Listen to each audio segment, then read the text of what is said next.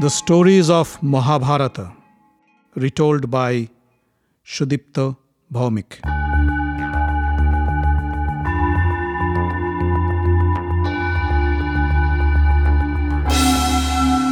Welcome, dear friends, to another episode of The Stories of Mahabharata.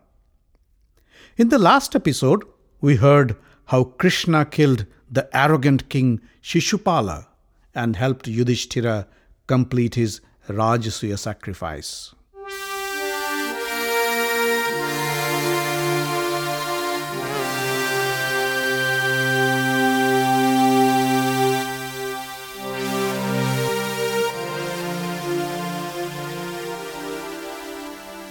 After the conclusion of the Rajasuya sacrifice, Duryodhana decided to stay back in Indraprastha for a few more days. Dusashana, Shakuni, and Karna also stayed back to accompany him. As Duryodhana walked through the streets of Indraprastha, the beauty of the city and its opulence amazed him. The barren land of Khandava, to which Dhritarashtra, for all practical purposes, had banished the Pandavas, was transformed into this fantastic city. It was beyond his wildest dreams. But when Duryodhana stepped into the palace and assembly hall built by Maya, he was dumbfounded. The illusionary designs fooled Duryodhana at every step. At one spot, he mistook the clear crystal floor as a pool of water and lifted his clothes before treading on. But the moment his foot hit the hard floor, he realized his mistake and felt embarrassed for his foolishness. He moved on to another area, which had a similar pool like appearance with crystal clear still water and lotus blossoms. Determined not to be fooled again, Duryodhana stepped into it, and everybody around heard a loud splash.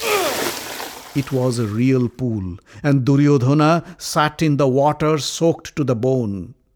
Dusashana and Karna pulled him out of the water while the servants turned around to hide their laughter. But Duryodhana was looking above, in the corridors, where the Pandava brothers Bhima and Arjuna, along with Draupadi, were rolling in laughter. The sound of their laughter, especially that of Draupadi, pierced his ears like hot lava. His blood boiled in rage, but he could do nothing. Hearing the laughter, Yudhishthira came out and scolded his brothers, Stop laughing. Go and help brother Duryodhana. He called out to the servants, Why are you standing there? Go and get some dry clothes for Duryodhana. The servants rushed to bring fresh dry clothes for him. Arjuna and Bhima came to assist, but Duryodhana refused to accept any help. He put on the dry clothes and walked away towards what he thought was a doorway. Instead, it was a wall made of transparent crystal, and Duryodhana banged into it and broke his nose. He sat down holding his bleeding nose while the servants ran to get some first aid. Duryodhana again heard Draupadi's laughter ring through the halls. Shakuni and Karna pulled him up, but the insulted prince shook them off and walked towards the door leading to the corridor outside.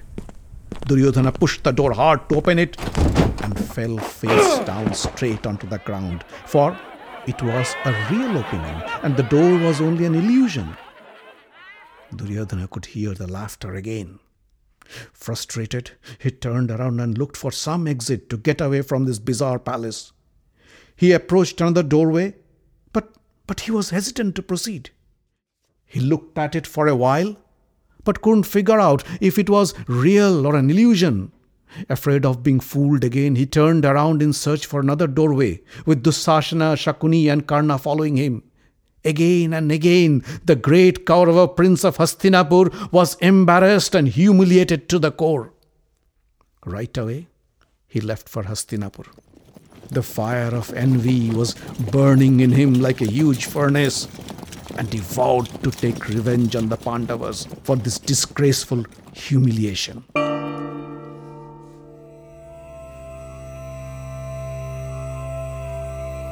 Shakuni lived in a small room in one corner of the palace in Hastinapur. The room was dark, with occasional shafts of light illuminating some parts of the darkness. Decorated with black and grey drapery, the room was filled with dead, stuffed snakes and vultures which cast large shadows on the walls. Sitting in one corner of the room, Shakuni was practicing his favorite board game, the game of dice. After years of practice and skillful tampering of the dice, Shakuni became an expert in the game. He could almost command the dice to roll into any pattern he wished. Shakuni picked up the pair of dice, closed his eyes, and after a quick shake, threw them to the board. His eyes gleamed in joy to see the dice roll down and stop with the exact pattern he wished for. Just then, he heard footsteps approaching the door behind him. Shakuni turned around and saw Duryodhana waiting at the door. Shakuni stood up to greet Duryodhana. Welcome, welcome, my dear nephew. Come in, come in, please. Duryodhana didn't care to return the greeting. He walked into the room with a gloomy face and sat down in one of the chairs next to a dead python mounted on a tree branch. Shakuni knew what was plaguing Duryodhana. Still, he feigned ignorance and asked, What happened, my dear nephew? You look so gloomy and depressed. What's bothering you? Duryodhana looked at Shakuni and said, Don't act dumb, Uncle Shakuni. You know perfectly well what's bothering me. Shakuni closed the door behind him and walked close to Duryodhana. Well, I can guess, but I cannot read your mind. and one should not guess the intentions of the future king of Hastinapur. So, why don't you tell me? The wealth and prosperity of the Pandavas is killing me. I cannot take it any more, growled Duryodhana. With Arjuna's help, Yudhishthira has conquered the whole world. After completing the Rajasuya sacrifice, he is now the emperor of the world. And you ask, what's bothering me? Uncle, I'm burning inside, burning in envy, burning in jealousy. I haven't had a single minute of peace since I left Indraprastha. Didn't you see how they treated us in Indraprastha? Those imbecile kings, they lined up like simple peasants and farmers to pay their taxes. None had the courage to stand up and protest when Krishna killed our dear friend Shishupala. Every day, every day, the Pandavas are growing in power, growing in strength, and I am sitting here doing nothing. Shame on me! It's better to die than live this humiliating life. Shakuni touched Duryodhana's shoulder to comfort him. Is that any reason for you to die? The Pandavas are enjoying their good fortune. They have received their share of the kingdom and have prospered because of their might and valor.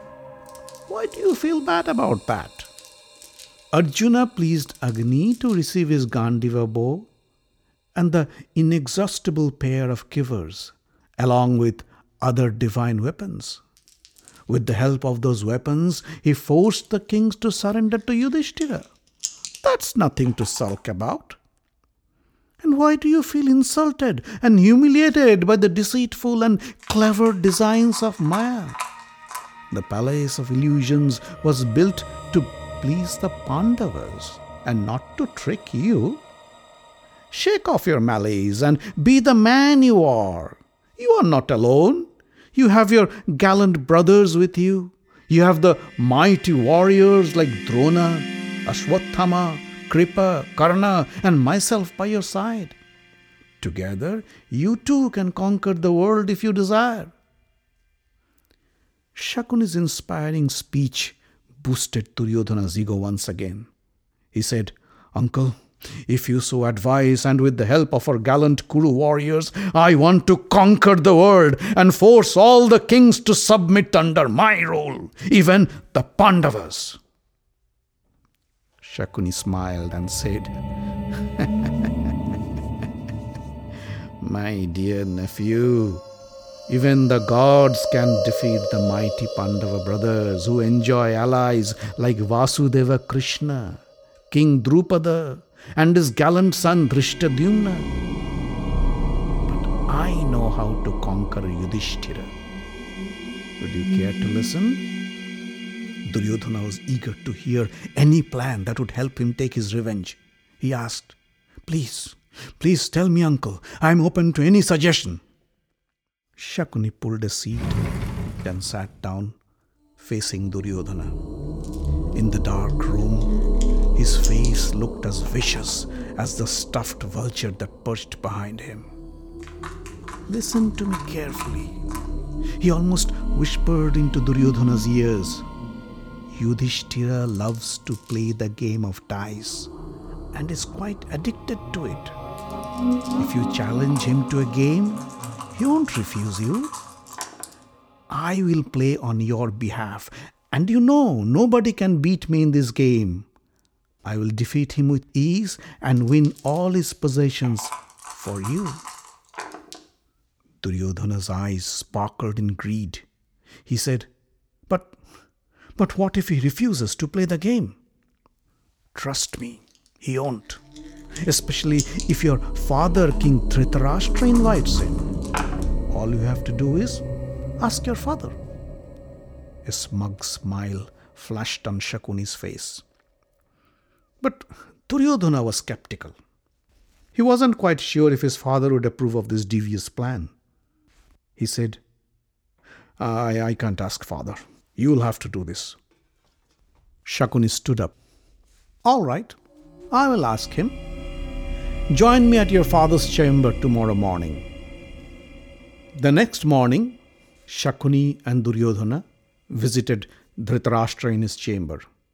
The blind king had just finished his breakfast and was getting ready to leave for the royal court. Shakuni greeted the king and said, O king, I have a complaint. My nephew Duryodhana is suffering from severe depression. He has lost weight, his face looks pale, and if this sickness continues for long, I am afraid we might lose him forever. I don't know what's bothering him. You are his father. Why don't you inquire him and do something about this? Shakuni's blunt words worried Dhritarashtra.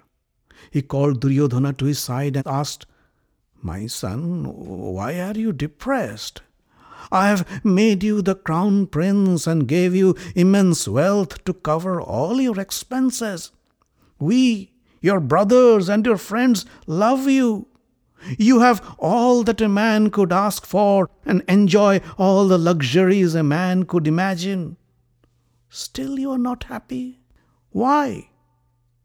Duryodhana sat down next to his father's feet and said, Yes, father, I have all that one could ask for.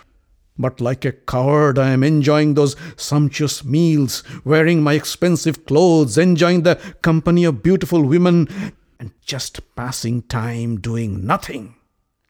While our enemies are busy growing their strength and increasing their wealth, we are getting weaker and poorer every passing day. Father, this futile existence makes me angry. It makes me sick to the core. I have seen the wealth and prosperity of Yudhishthira during the Rajasuya ceremony. Thousands of kings and Brahmins poured in carts full of gold, silver, and other jewels into his coffers. When Vasudeva Krishna coronated Yudhishthira as the emperor of the world, I felt like puking. I shuddered when the conch shell rang out each day to announce the completion of the daily meals for one million Brahmins. He employs thousands of educated men, millions of servants and guards in the palace. I am sure Yudhishthira's riches even surpass the wealth of Indra, Yama, Varuna, and Kuvera taken together. Father, since I witnessed the prosperity of the Pandavas, I have been burning inside with envy and jealousy. We must do something, else, else I will kill myself. Dhritarashtra was scared. No, no, don't even entertain such ominous thoughts. Tell me, uh, what do you want me to do? Duryodhana said, Uncle Shakuni has a plan to win all of Yudhishthira's possessions in a game of dice. Uncle Shakuni is unbeatable in this game, and I trust him. Please grant us your permission to go ahead. Dhritarashtra was taken aback when he heard this. I, I, I will consult Vidura about this and then decide. He is wise and, and I believe he will suggest the right path that would be the best for both the parties. Duryodhana stood up and said, Father, we all know what Vidura would suggest. He would never approve of this plan. I will kill myself, and you can live happily with your step brother Vidura. Duryodhana started to walk towards the exit door. Dhritarashtra panicked. He said, Stop, stop, don't go. Let's let's discuss this before we come to any conclusion. Your cousin Yudhishthira doesn't hate you. He and you have the same grandfather. You are both of the great Kuru dynasty. Why do you want to acquire your cousin's wealth? You are no less than him in wealth or power. If you wish to earn more wealth, acquire more power and influence, then do the right thing. Call the priests and the sages, perform some fire ceremony, conquer kingdoms, and you will have just as much wealth as the Pandavas. But refrain from doing what is unjust and immoral. Duryodhana was not in a mood to hear any lectures on morality. He snapped back at Dhritarashtra. Father, why do you want to impose the thoughts of others on me? One who cannot think for himself can never understand the real meaning of the scriptures. O king, listen to this. For a Kshatriya, winning is everything. That's his only goal. He shouldn't cloud his thoughts thinking of what is moral and what is not.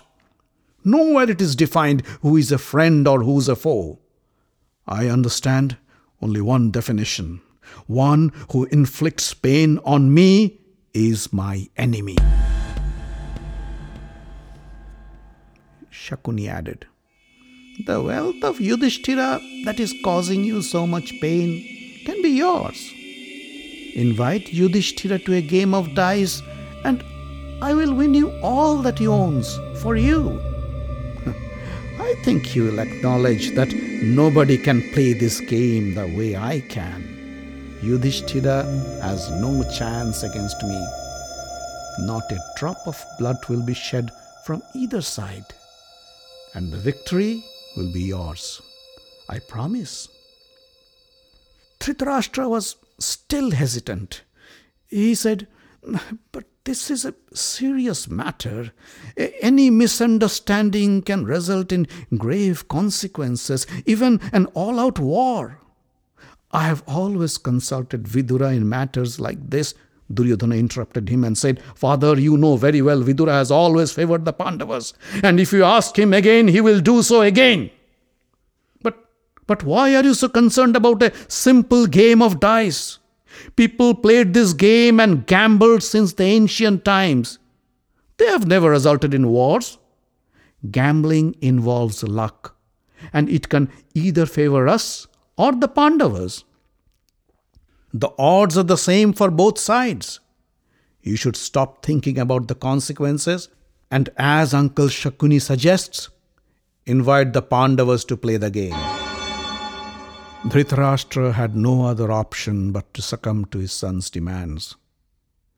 He ordered his architects to build a special hall where the game would be played.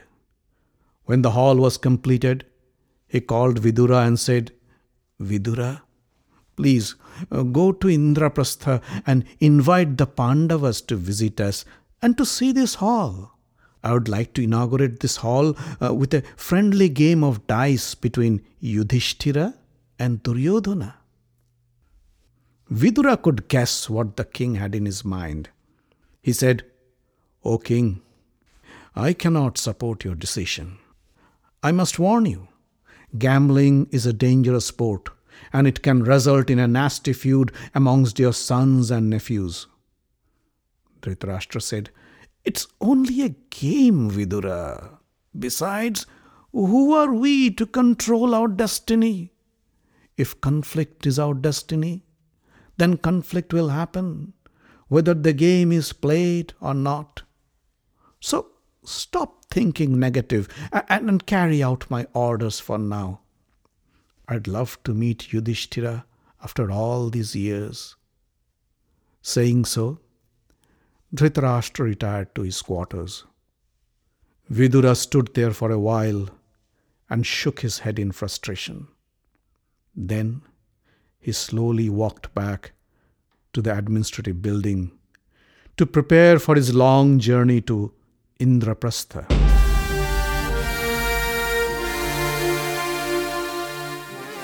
The Stories of Mahabharata is written, directed, and told by Shudipta Bhawmik. Audio engineering, original music, and sound design by Avi Ziv. The podcast is distributed under the Creative Commons non-commercial license. Find us online at facebook.com slash Mahabharata Podcast. Join the group for updates and news. Subscribe to the podcast using iTunes or any podcast catcher.